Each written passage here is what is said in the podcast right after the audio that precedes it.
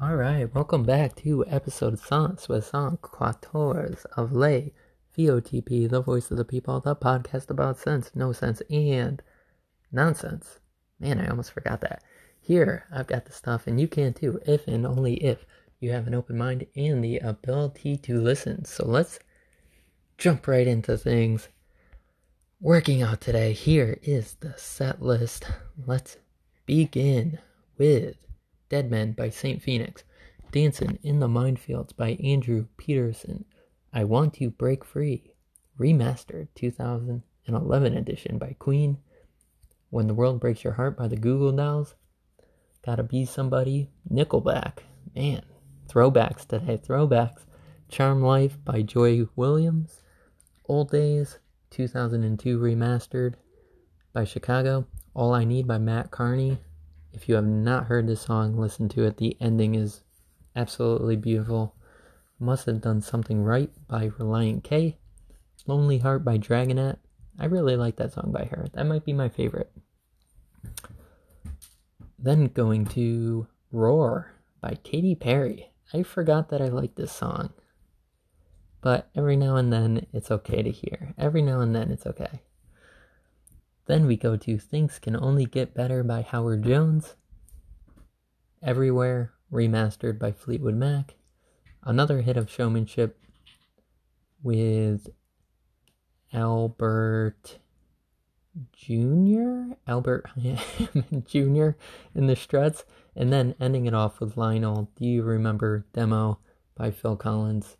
The man. The man. So that was a pretty good workout today. I I also got a little maybe I'm working out too hard. I got a little sick this time around, but made it through, made it through. And let's get into the topics today because as uh you know what I talked about yesterday Breaking Bad, I still want to talk about it because finished the series yesterday also watched El Camino, and I have to talk about it. It's it's one of those shows where I'm lucky I was able to binge it and not watch it over I think a 10 year period. You know, you watch season by season, episode by episode, and you gotta wait the time to get to the next episode. I had the luck of binging it, and I just could not stop. It it was such a roller coaster ride, and I enjoyed probably like 95 98% of it. So, I talked about the characters yesterday. Not sure if I did the best job just because my notes are kind of everywhere. So, I'm going off of like multiple devices, and sometimes I don't remember or I don't see all my notes at one time, so I might get a little scrambled. But yesterday was the characters. Today, I'm just going to be breaking down Breaking Bad and giving you the best moments or the best moments that I thought was in the show. Asterix here. I'm not sure if all these moments are going to be later on in the season because I'm not sure where my notes began. But these are the things that I remembered the most. So let's get down to it. And I'm just going to kind of list these things. I might jabber on a little bit about each one a little bit, but I also might just list them out. So, I believe Saul said having a conscience gets expensive. Saul says a lot of things. Sometimes the majority of them are funny, but some of them are very meaningful. And that one was, I don't know, just one that stuck out with me. Then there are many types of prisons. I like that. So, like when Walt, everybody thinks that Walt is just scared of going to jail, or any of the characters just going to jail, but there's many types of terrible situations. I mean, take Jesse, for example, when he gets taken by that really evil group of people towards the end of the series, and he gets basically treated like an animal. So there's lots of different types of prisons. I absolutely loved Walt's Why Me speech. I believe that was in the beginning of the show. Or maybe like somewhere in the middle. And the writing for the show is just awesome. And I mean, you writing is a good portion of everything, but then the actors have to deliver it right. And man, everybody was on point here. Everybody was on point.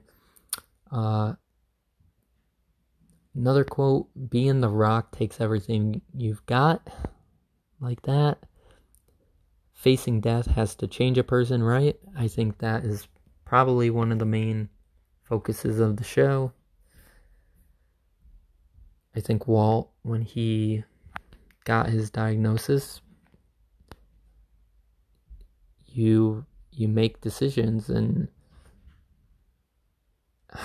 I it's kind of hard. I don't know if he made the wrong decision or the right decision. I think in the beginning, I think a lot of times, not just Walt, but a lot of people, they make a decision that they think has all the good intentions in the world and then it just spirals out of control. And I think that this is the perfect show for this. And uh, it, it just shows how just stuff piles and piles and piles and then lies and lies and lies. They just add up and add up and add up and you just find yourself in a world that you can't control anymore. Um, then hank's speech about green lights to the hospital.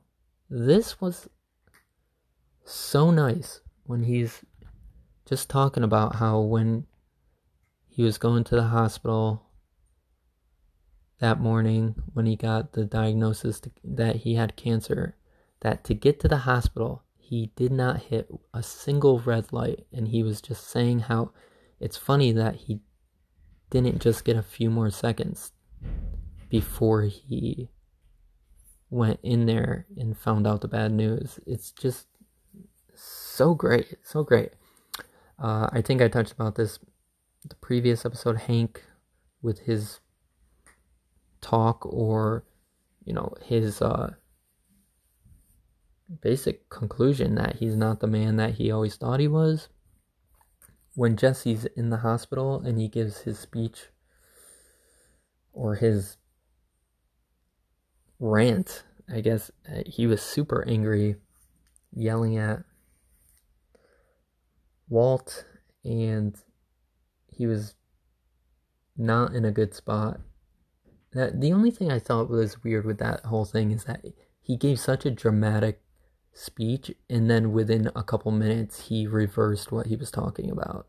That was the one thing that was kind of weird, but then again, he was on the steps to fixing yourself.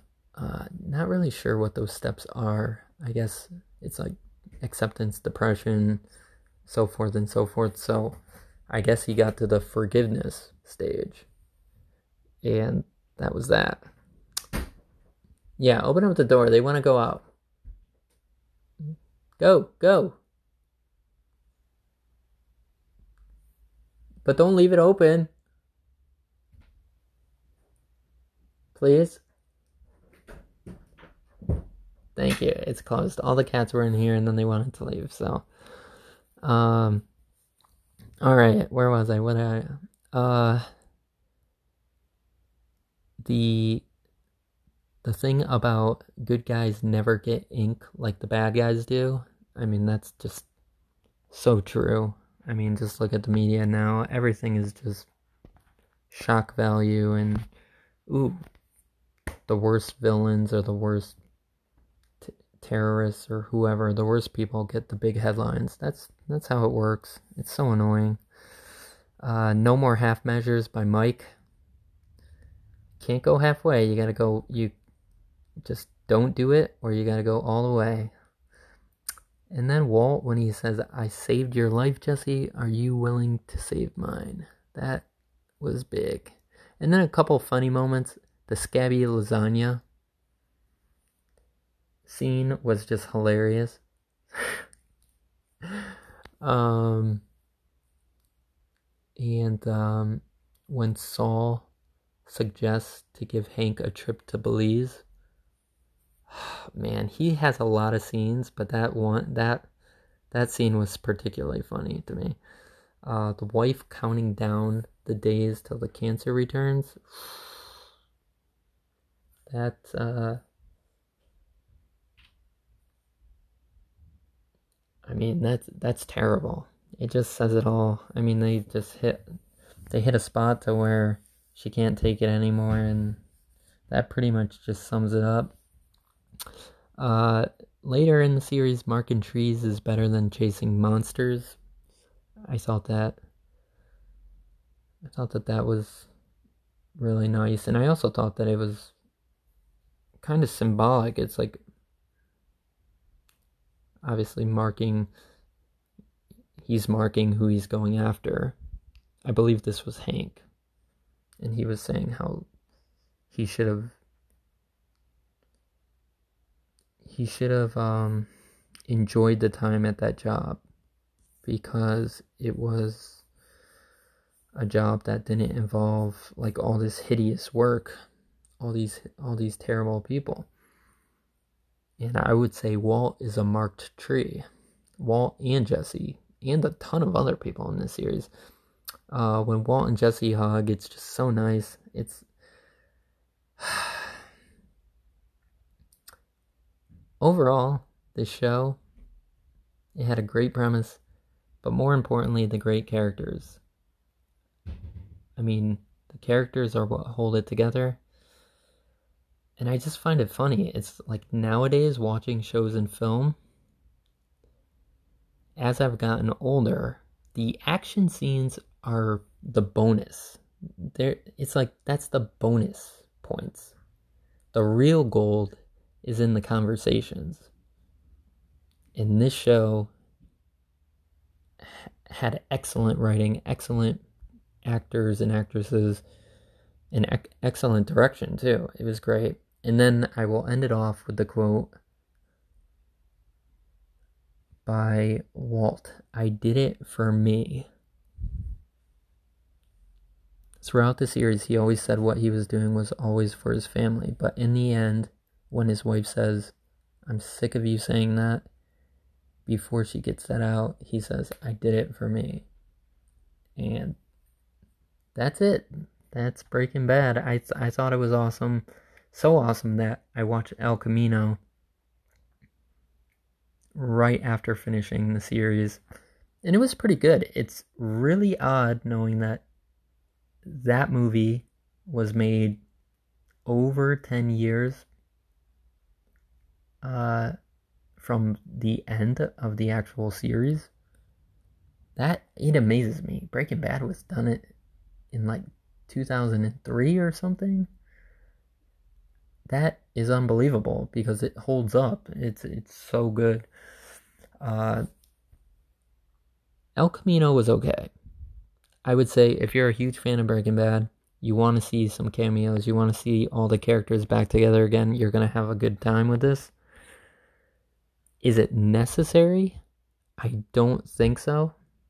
I think when you're watching the series and you get to the end, you kind of know a little bit of like where things end off. I guess this gives a little bit more closure to Jesse's part of it. And obviously, it's it's nice to know where he ends up, obviously, but it's I think it's uh I liked where the series ended. I didn't I don't think I needed this movie. However, if we're going to have a movie and there's a bunch of crap movies coming out nowadays, this is a movie that at least is done well and it has everything that Breaking Bad had, so it's a it's definitely above average and it's it sums up the show like it sums it up pretty good i can't see how they would do anything more with it. Uh, I mean, they had a hell of a lot of cameos in there. And by cameos, I mean like Jesse's the main character, but they also had, uh, they had Mike in there for one. They had Walt in there for one. Uh, they had uh, Badger and Skinny, which, I mean, I m- mentioned it yesterday, but when Skinny tells Jesse that he's his hero and gives him pretty much the support that he needed, it's that's the conversations I'm talking about. That's the character driven content I'm talking about where just for that scene, the movie is worth it. Just for that scene. Uh, trying to think, trying to think. Now I'm like, as a constructive, I'm trying to be constructive a bit. It's a two hour movie. If you're to make a movie, I think they definitely padded it out a little bit. I think it it feels long and if that's what they were going for, I guess. But I highly doubt that anybody else is really gonna truly complain. I think that everybody who sees this is obviously gonna be people that have seen the show. I think it would be a very weird movie if you did not see the show. Um, so it was mm, I recommend it. I recommend it if you've seen the show. If you, again, if you haven't, it might be a little confusing, but it's still well made. It's still well made. So go check out El Camino. And again, the scene with Skinny is the best scene of the movie. It's so nice, man. I wish I had best buddies like that. Or, uh, you know, I think everybody wishes that you have one or two friends that you could go to no matter what. And I mean, Jesse is in the shit all the time drugs, cops, nearly getting everybody killed. If your friends stick by you in that, that means you have a very nice life, especially with the people around you, at least on that part of it. And now let's get to the Disney movie of the day. And now I gotta talk fast because I don't want to go over 20 minutes. I watched Lilo and Stitch yesterday. I'm I'm like half in and half out of this movie. I remember when I watched it the first time, I did not like it because they're I think they're following kind of the Emperor's new the Emperor's new groove. They're trying to go for that awkward humor strange story combination. And it's just kind of weird. They're they try to do all these meaningful message messages about family and uh, no one gets left behind. But then all around that is just chaos. It's it's there's every character is really loud, really obnoxious all the aliens at least, and there's quite a bit of them. Uh, I think Lilo is cute. Obviously, I think Stitch is a really cool character just as a character, but I like all these characters have like different things that they could do and it, you know when you're talking to aliens like the rules just don't apply anymore there's just so much stuff that could happen and and it's it's it's a little bit too much. I will say I'm a little disappointed that they had to take out a scene because of I guess what's going on with the door. I know. I got a McFlurry waiting for me, so I gotta hurry up. Okay. Chirp wanted to come back in. See, somebody likes my content. See, right? You like my content. Um, yeah, I, I don't really know. I, I'll have to read into this a little bit more, but I believe they took out a scene where they're in an airplane and they're trying to land it and you know they're they're crashing it down, and I believe something happened in real life to where there was a terrible crash or something with the airplanes, and they took it out of the movie. In I don't know. I like I understand why people like for sensitivity reasons they take it out, but I don't know what that does for anybody. I like I, I really don't know. So like what what exactly is the time frame to when you could have airplanes back in movies? Like I like like what's the time frame? Like is it 10 years later that you could have a airplane in a movie or something? Like it baffles me when they make decisions like this, especially when they had it done. And it's a cool scene because the airplane starts to land and they start they're in a city and they're basically flying sideways and they take out the landing tires and they're basically landing the plane on the sides of the building while they're flying sideways. I mean, that's badass. And they take it out. Um another weird thing, I don't understand the whole Elvis. I'm a fan of Elvis, but I don't understand the whole obsession with Elvis in that movie. It's it's strange. It's it's odd. I I don't know. I, I don't know what it is. Uh, I think it needed if it had well the Hawaiian music was good. I like that stuff. That stuff fit the movie, but I don't think I think it needed some classic Disney charm with original with original music um, and these characters would have been perfect for it. You get like Silly Stitch, you get Lilo, you get Nani, and the other aliens. I did like that one alien, the little skinny guy. I thought that he was really funny. Uh, besides that, I don't know. Like, I don't think I would pick this movie over my favorite Disney movies, my favorite handful. I don't I think it's I think it's all over the place and I don't think it knows what it wanted to do. It's trying to be super serious and then at all the other times it's like so overblown that it, it's almost irritating. I will say that I that I had a slight headache yesterday, so who knows if that was playing a factor into it, but it's all right if you want creativity, the creativity is really nice. Because again, you're playing with aliens that they did make rules for them, but come on, aliens are just cool and you get all these cool creatures that that we don't uh, usually see here on Earth. So, eh, I don't know. I think it's a miss for me but go check out Lilo and Stitch.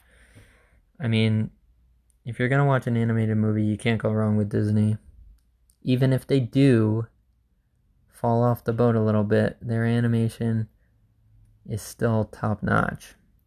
And this has been episode 164 of Les VOTP. Have a good night.